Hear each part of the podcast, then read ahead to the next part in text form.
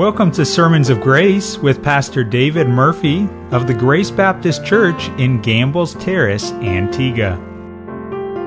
Last week in our study of the book of Romans, Pastor Murphy showed us that man needs the power of grace which is superior to his sin. Today we'll study where this reign of grace began and its power of Christ's righteousness.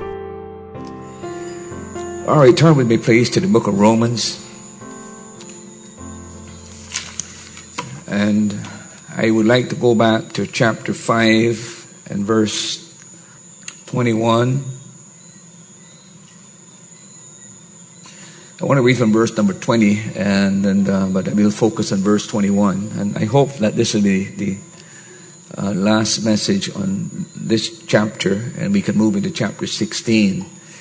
Um, let's read from verse number 20 and verse number 21.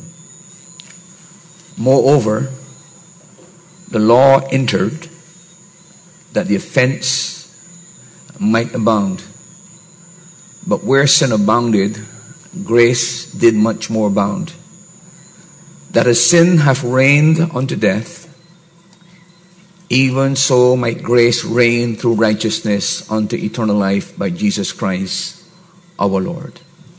That as sin has reigned unto death, even so might grace reign through righteousness unto eternal life by Jesus Christ our Lord. But let's look at the, first of all, the origin of the reign of grace. When did grace begin? Now, every monarch and every king has a dynasty. Every monarch and every king has a pedigree. You are, and by the way, you're always tracing back the, the king back to his ancestors. That's why we became king. Whether you're dealing with Haile Selassie or not, or you're dealing with, uh, you know, the, the, truth of the matter is you're, you're, dealing with the dynasty. They always talk about the, the dynasty that goes back from the Queen of Sheba. It's the dynastic connection that makes them king. You know, Joe that comes to our church, uh, he hasn't been here for a while because he does security work. That is from um, Dominica. You know, his brother was the king of the Caribs in Dominica. I don't know if you know that. Yeah, he's the king. He's no longer the king. He's just been deposed. So somebody now replaced him. But you know how he, be- I asked Job, how do you become king?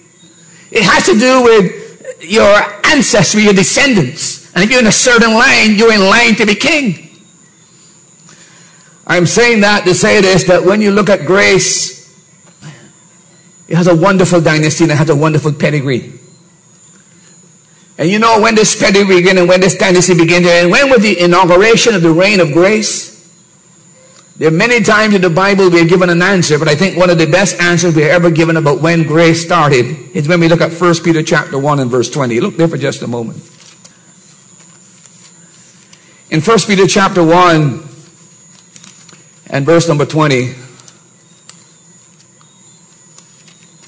If you look at verse uh, 19, first of all, he says, uh, he says, for you, for you know that you would not redeem, in verse 18, with, uh, with corruptible things as silver and gold, but with uh, uh, from your vain conversation, received from tradition by your fathers, but with the precious blood of Jesus as of a lamb without spot and without blemish. And notice, who, who verily was foreordained before the foundation of the world.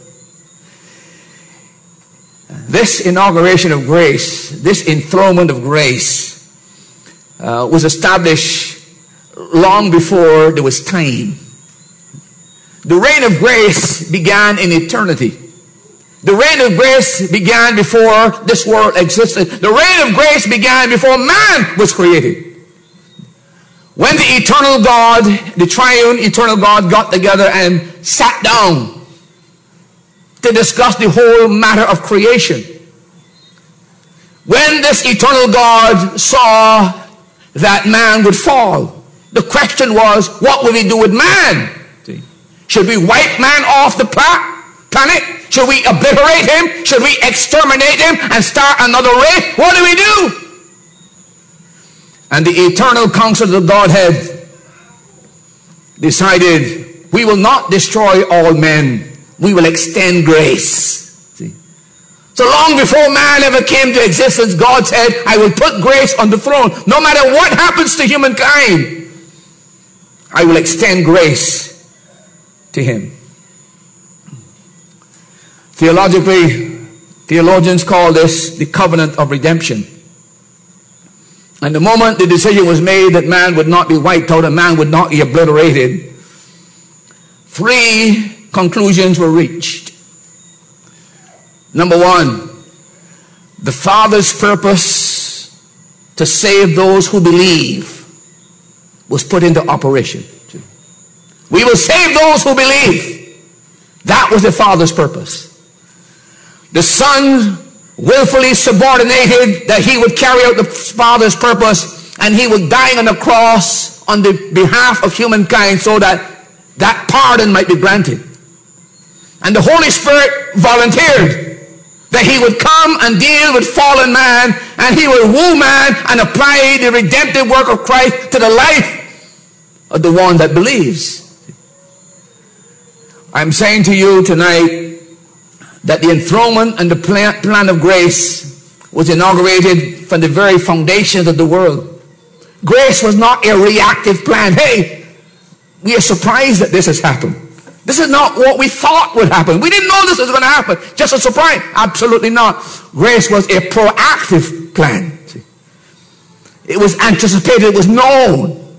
And therefore grace was put on the throne way before way before there was a world, way before there was humankind, grace reigned on the throne because the eternal God sat down in the eternal council and decided we will act in grace towards man. That is how ancient the pedigree of grace is.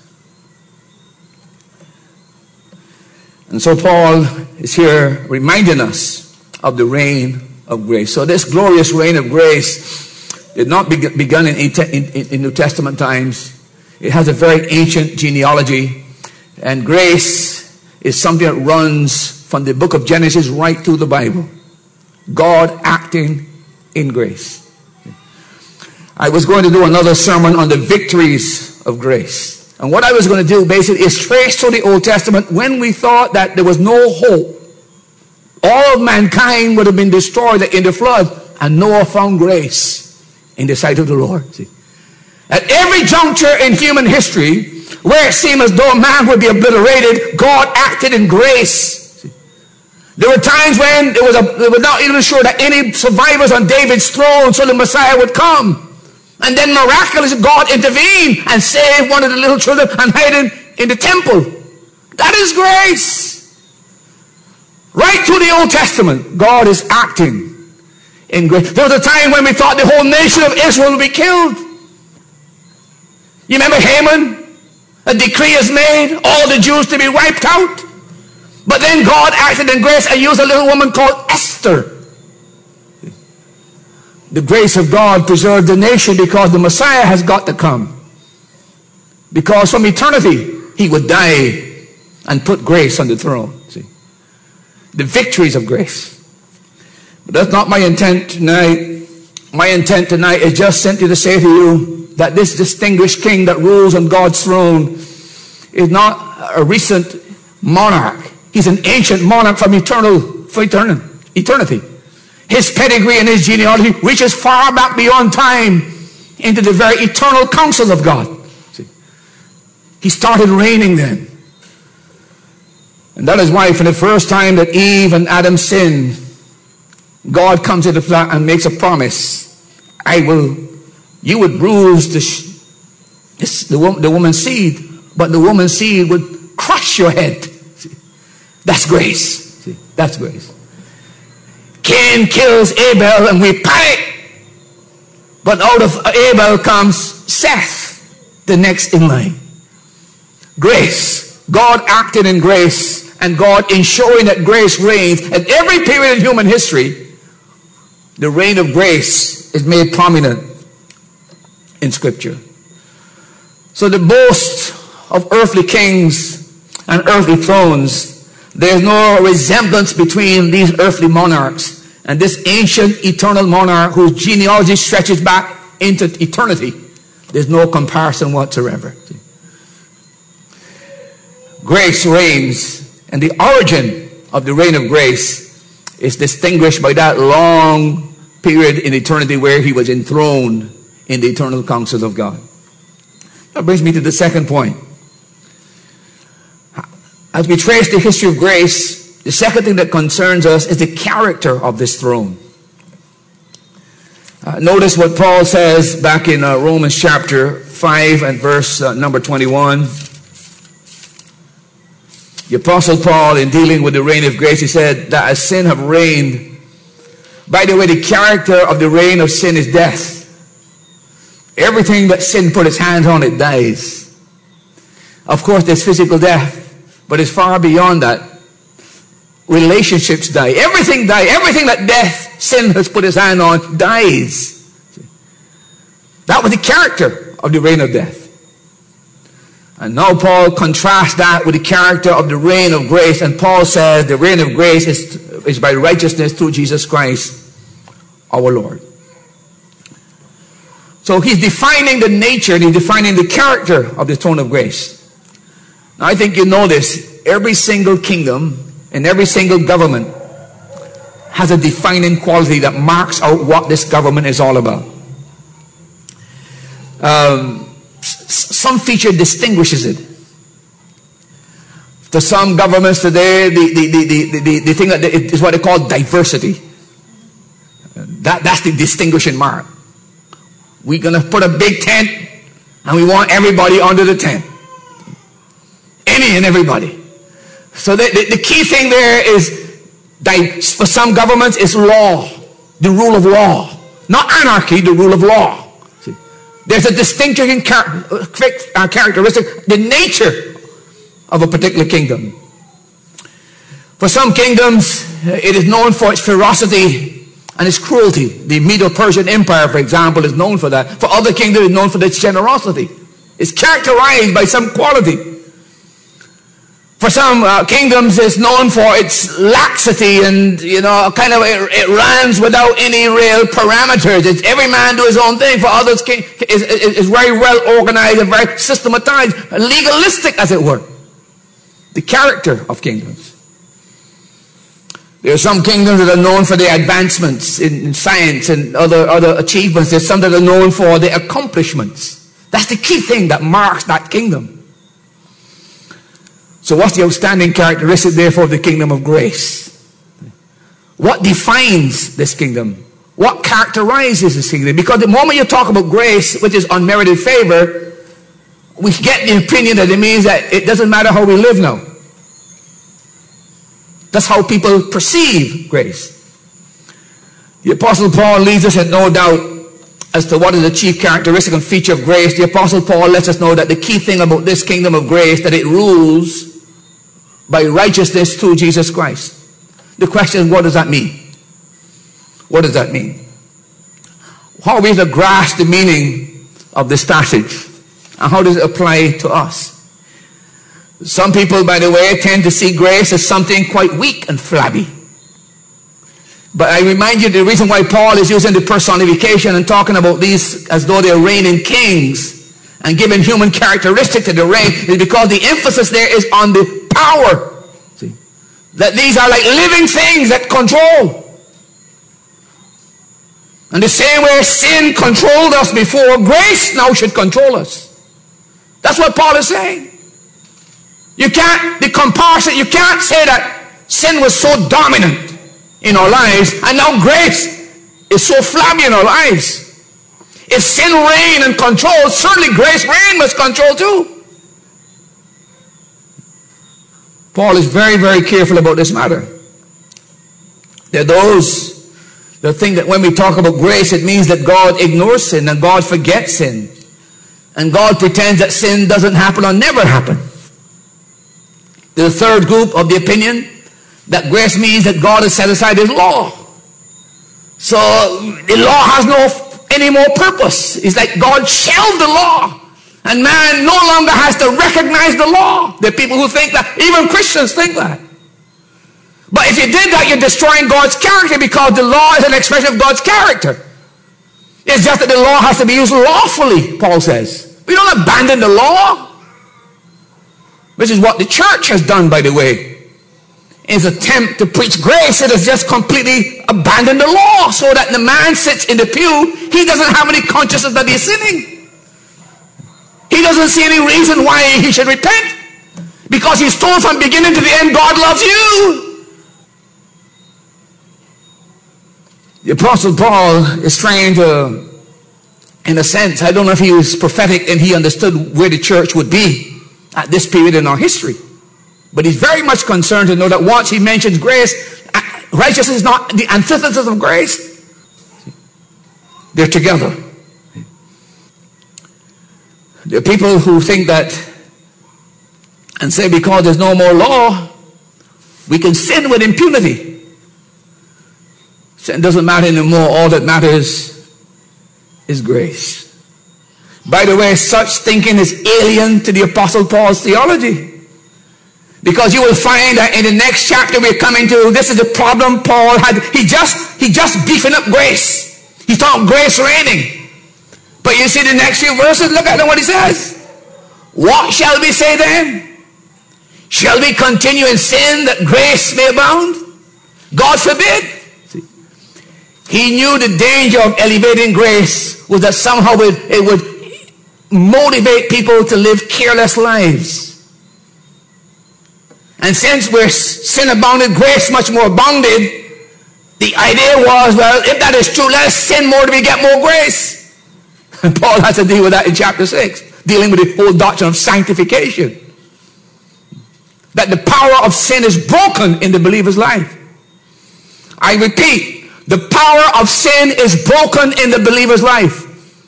I didn't say the believer is perfect.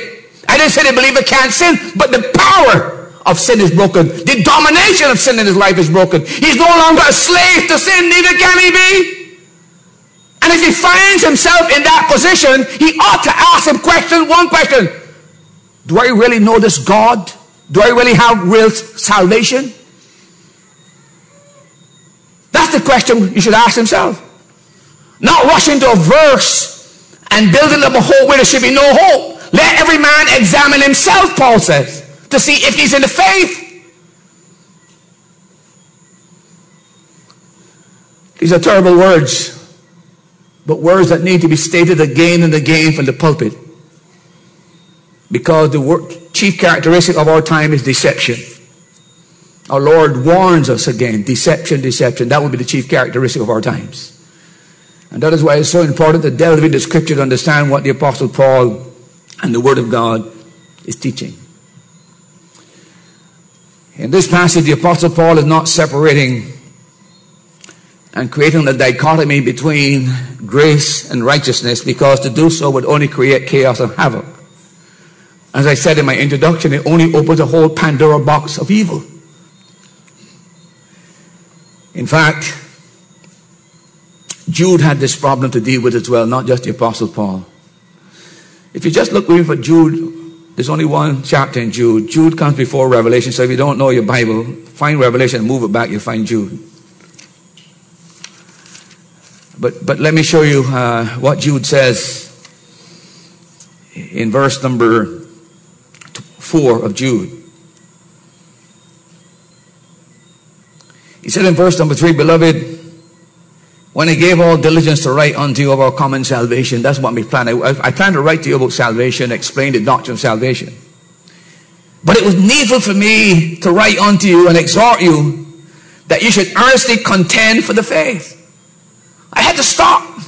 Because when I see what is happening, and what is already beginning to infiltrate the New Testament church. I want to have you defend the faith. Now, here is what why you had to defend the faith. Notice. For there are certain men crept in unawares. They're creepers. See? They're coming secretly, privately, privily into the church. Who were before ordained to this condemnation. Notice, ungodly men doing what? turning the grace of God into what? Lasciviousness. Using grace as a basis for immorality. One of the persons I've counseled uh, went to the pastor and was explaining their problems. And when she told me what the pastor told her, I almost fainted. Imagine a pastor saying to a woman who's got having problems with her marriage. This is what he says to her. I'm just sharing this with you. By the way, you don't know who I'm talking about. If I sleep with you, if I sleep with you, you would turn around and make me feel bad. Now, why do you suggest that? What pastor, I said to her, but what pastor would say that to a woman? He should be defunct immediately. He doesn't belong in the church, he doesn't belong in the pulpit. The mere suggestion. I think he was throwing out a line to hear how she would respond. Listen to me. When you don't follow the truth of God's word, there are men in the pulpit who just see the women in the church as bedfellows. Who use the grace of God for lasciviousness. There are people who come into the church and they're looking for a woman or they're looking for a man. See? It's not God they want. It's not scripture they're concerned about. See? They're turning the grace of God into lasciviousness. I tell you this.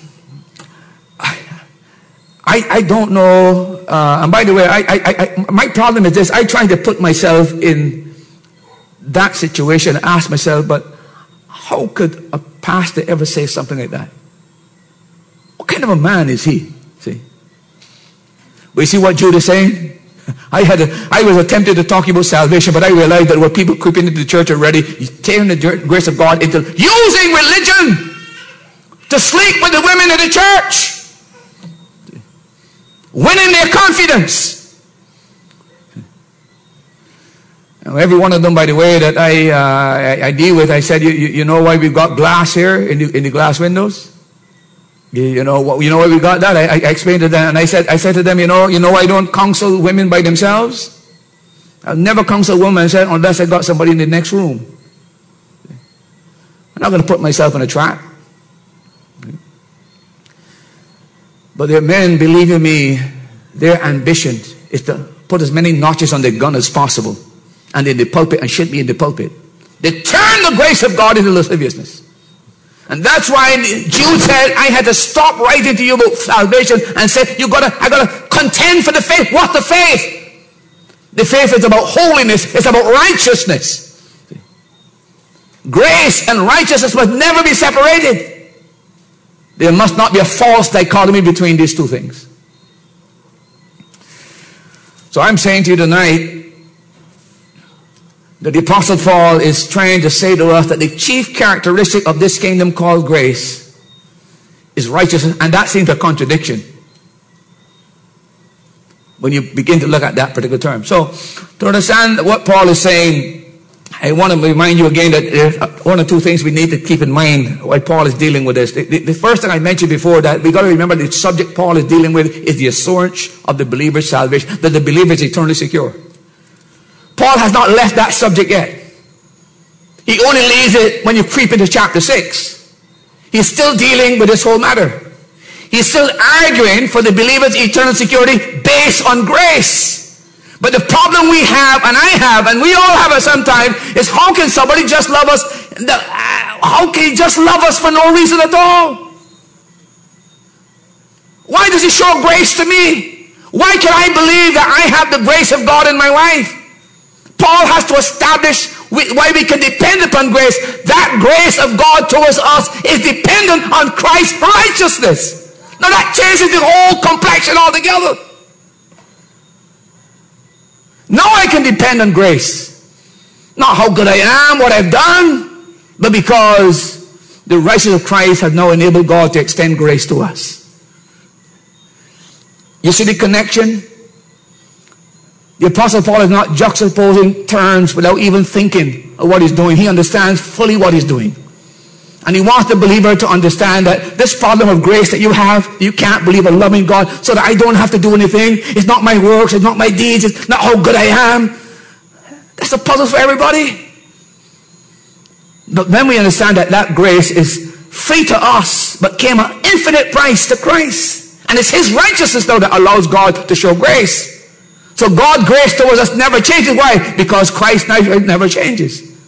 It's eternal as Christ's righteousness is. So that's why we are in eternal grace. And you can ground your salvation in that once it becomes very clear that you are now in the realm of eternal grace. The only time that could ever change if the righteousness of Christ changed. And he can't change because he's the same yesterday, today, and forever. The glory of grace. The Apostle Paul is dealing with.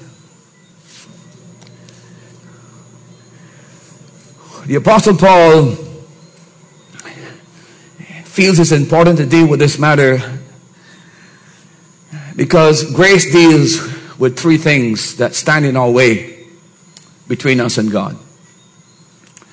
And the only way that uh, you and I can deal with these three things that stand in our way between us and God is if somebody is able to remove these barriers so that God's grace can flow towards us. One of the great things that stand between us and God is God's holy character. Let me ask you a question here tonight. How is it possible for a holy, eternal, righteous, just God who is pure, cannot look upon evil? How is it possible for such a God to extend mercy and favor to a wretched sinner that cares nothing about him and is living a rebellious life against all his laws, all his plans? How is it possible for God like that? If he's eternally righteous, eternally holy, pure and undefiled, and he has unadulterated righteousness, how is it possible to do that? Do you know that God cannot violate his own nature? You remember what Paul says in Timothy? He cannot deny who he is. He's holy. He can't put his holiness on the back burner and forget that you're a sinner. It's against his holy character to do that. It's against his holy nature. He can't do it. And by the way, let me just tell you this. There's no other way to understand hell than to really understand God's holiness. I'll be very honest with you, right? I couldn't put a lizard to burn in a fire forever. Honest to God, I couldn't do it. I could put a sheep that remain alive. No, I'm just telling you, I couldn't do it. But you know why I can't do it? I'm a sinner. I'm not holy. See? I don't understand what real holiness is all about. And that's why people have a problem with hell. But I'm saying to you that God cannot deny himself. His regulatory attribute, the one that controls every other attribute, is his holiness. His holy mercy, His holy love, His holy compassion, His holy long suffering. And that is why when you notice in the Old Testament, what's the key, what's the key character, what's the key attribute emphasized in the Old Testament? Holiness. That's why he seemed to be a God of wrath in the Old Testament. He wants us to know he's holy. And then when we come into that, what is emphasized? His love. But you can't deal with love before you understand how holy I am because love will abuse my holiness. God's character stands in the way. So the question is, how could God remain holy at the same time and still forgive a sinner who's committed sin against him? Is that not going against his nature and his law? Yes. So the question is, how can it be done?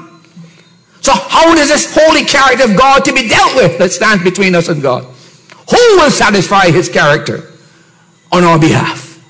And by the way, if anyone is going to meet his character, it has to be God himself. See, that's why we must believe in the Trinity. Whether you understand the Trinity or not. By the way, you cannot understand eternal love unless there's a Trinity.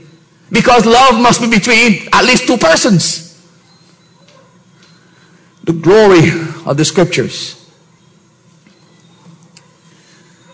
So how and by what stupendous miracle can this holy, righteous, infinitely pure God extend his grace to the sinner who is his enemy by nature and his enemy by practice.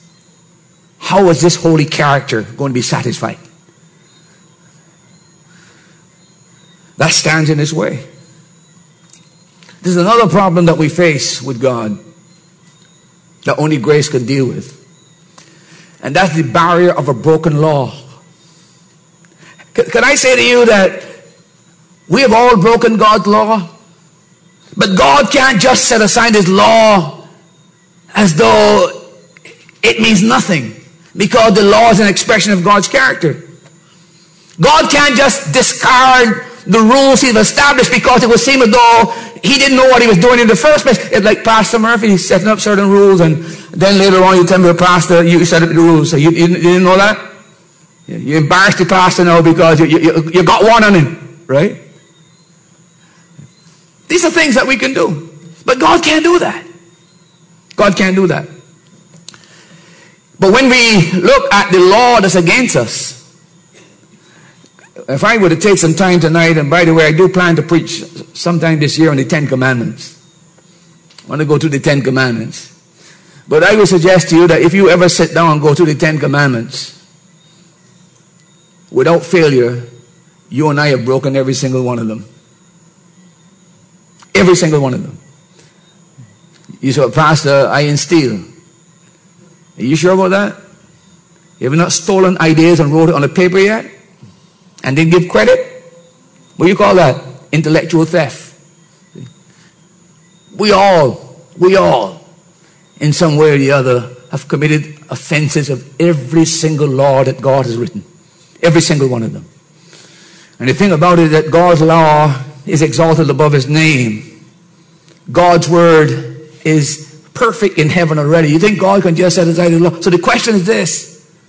How does this God know who is so holy, who has established his law, how do we deal with the law? How, how, on what basis can this law now be fulfilled on our behalf? I can't do it. You can't do it. Who does it for us?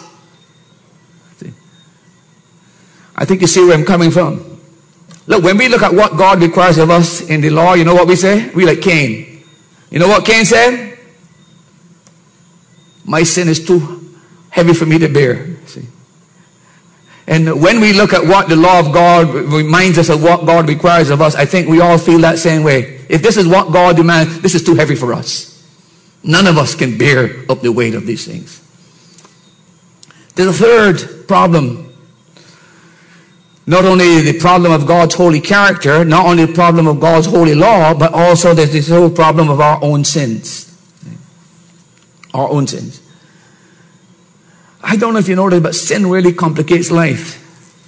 Really does complicate life, and it's very difficult for us to fathom sin. You know, when you think about it, when we talk about sin, it's not just the present sin. I mean, there's so many in the present sin. But, but what about we got to deal with the past sin? Now, how are you going to deal with past sin? You tell me how you're going to deal with it. Can you confess every one you ever committed for your, what, 50 years, 60 years? Can you go back in your memory and remember all these things? So how are you going to deal with it? But not only your past sin, your present, but the future sin. How are you going to deal with it? Sin is a very complicated thing. And that is why uh, grace is the answer. But grace can only be extended to us if all of these things that are barriers between us and God are taken care of. And the other thing I will say about sin that is so complicated, you know, we worry about our acts, the things that we do. I will shock you tonight. It's the things you haven't done actually, but thought about. You commit more sin with your thoughts and your words than you do with your actions. Far more than that. How are you going to deal with that? The Apostle Paul is reminding us that grace is the only solution and that only if grace reigns, these problems can be dealt with. So the point that Paul is now drawing to the attention is this. The righteousness of Christ meets those three things that stand between us and God. Because he has a righteousness that's God's righteousness. He meets the character of God. Because he lived and fulfilled every law perfectly on our behalf without sin, he takes care of that. And because he voluntarily took all our sins upon himself and became our substitute, his righteousness has now been the answer to all our three problems that we have. And Paul is now saying to us, that's how grace reigns, but it only reigns because of the righteousness of Christ. If you look with me at Romans chapter 3 and verse 26, for just a moment. Romans chapter 3 and verse, uh, let's read from verse number 24. Paul explains this, by the way. He said in verse 24 to verse 26, he said, being justified freely by his grace, notice the words, through what? The redemption that is in Christ Jesus. Notice the next verse. Whom God has set forth to be a, a satisfaction. See? You remember in the book of uh, Isaiah chapter 53, he should look on the travail of his soul and be satisfied. That's the word there. See? What Christ has done for us, God is totally satisfied. See? He is our propitiation. He goes on to say, uh, whom God has set forth to be a propitiation through faith in his blood to declare what? His righteousness for the remission of sins that are past through the forbearance of God. The apostle Paul is explaining to us here that it is all made possible. Grace is made possible because of the righteousness of Christ. Without his righteousness, there's no grace for you and there's no grace for me. But we now live under the canopy of grace because grace reigns because of Christ's righteousness that is put and imputed to our account the moment we put our faith and trust in Jesus Christ. This is what Paul is wanting us to understand. He not only the origin of the reign of grace, the, the, his whole pedigree, it starts in all eternity, but Paul wants to understand the character of this grace. The thing about it is, the character is, is about righteousness. Not mine, but Christ. See? And this is what makes grace possible. So the next time the enemy comes to you, and the enemy says to you, Oh, you're a Christian, aren't you? What a fine Christian you are. What a fine Christian. But uh, think about that thought you had. You would have murdered that person if you could. You would have assassinated the character if you could. And if the opportunity was there, you probably would have done something that you, nobody, if the, people didn't know, I'd probably be engaged in that. The next time the enemy comes and start pointing out those things to you and begin to make you doubt that you're eternally secure, go back to him and say, quite frankly, my grace, God's grace doesn't depend on me. How good I am, how bad I am. God extends grace to me purely on the basis of the righteousness of Christ. See? Because the question you and I will always face how much sin is how much sin do you have to sin before you're lost? Right? There's no other assurance you can have as a believer, no greater assurance than to know that you dwell in the realm of grace, under the canopy of grace. But the reason why that grace is there is because of Christ's righteousness. This is Paul's teaching here in this passage. I'm going to stop here tonight because that's where I wanted to go. And uh, I hope I haven't in any way confused you. I hope that in some way you have understood the great teaching the Apostle Paul has in this passage. Because I am telling you, until you die, the enemy is going to come back again. And if thou be the Son of God, does if, if, if, if, if. There are moments when you feel like you're already in the kingdom. There never moment down in the dump, you're wondering, well, you know, where do I stand with God? And the only way out of this particular fiction that the devil will create is to go back to scripture and understand what the scripture, and remember, it's faith in God's word. Faith is the answer to God's word. You, it is written, Jesus said, it is written. He didn't argue. You got a better argument than I've got. He just said, devil, it is written. See?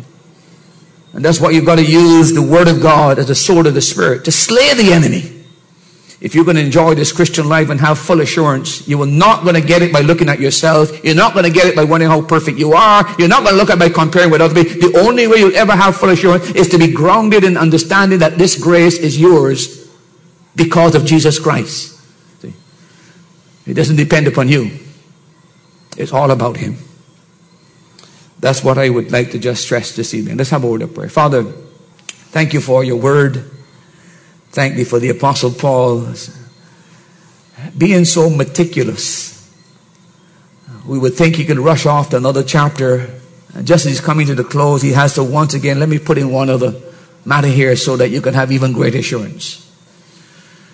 And clearly, when we understand what is here in this passage, if we could grasp it, that our salvation is based on God's grace, not on our merits, not on our goodness, not an innate righteousness that we possessed. When we, we can't understand how that is possible, it becomes possible only because of the righteousness of Christ that has satisfied the character of God, the law of God, and dealt with the whole sin question and becoming my substitute, taking my penalty, taking my wrath, and imputing to me his righteousness. This is the glorious gospel we stand. It's the gospel of grace. Would you firm up our faith in this truth? And would you help believers to understand that in the battle of their minds, the enemy will challenge them again and again. And there's only one recourse that they will have, and that is to your word. Father, help those uh, believers who may be struggling as I speak, and who may be in their mind saying, Pastor, that happened last week. This happened a month ago. I was in this deep, this pond, this I, I, I was losing it, as it were.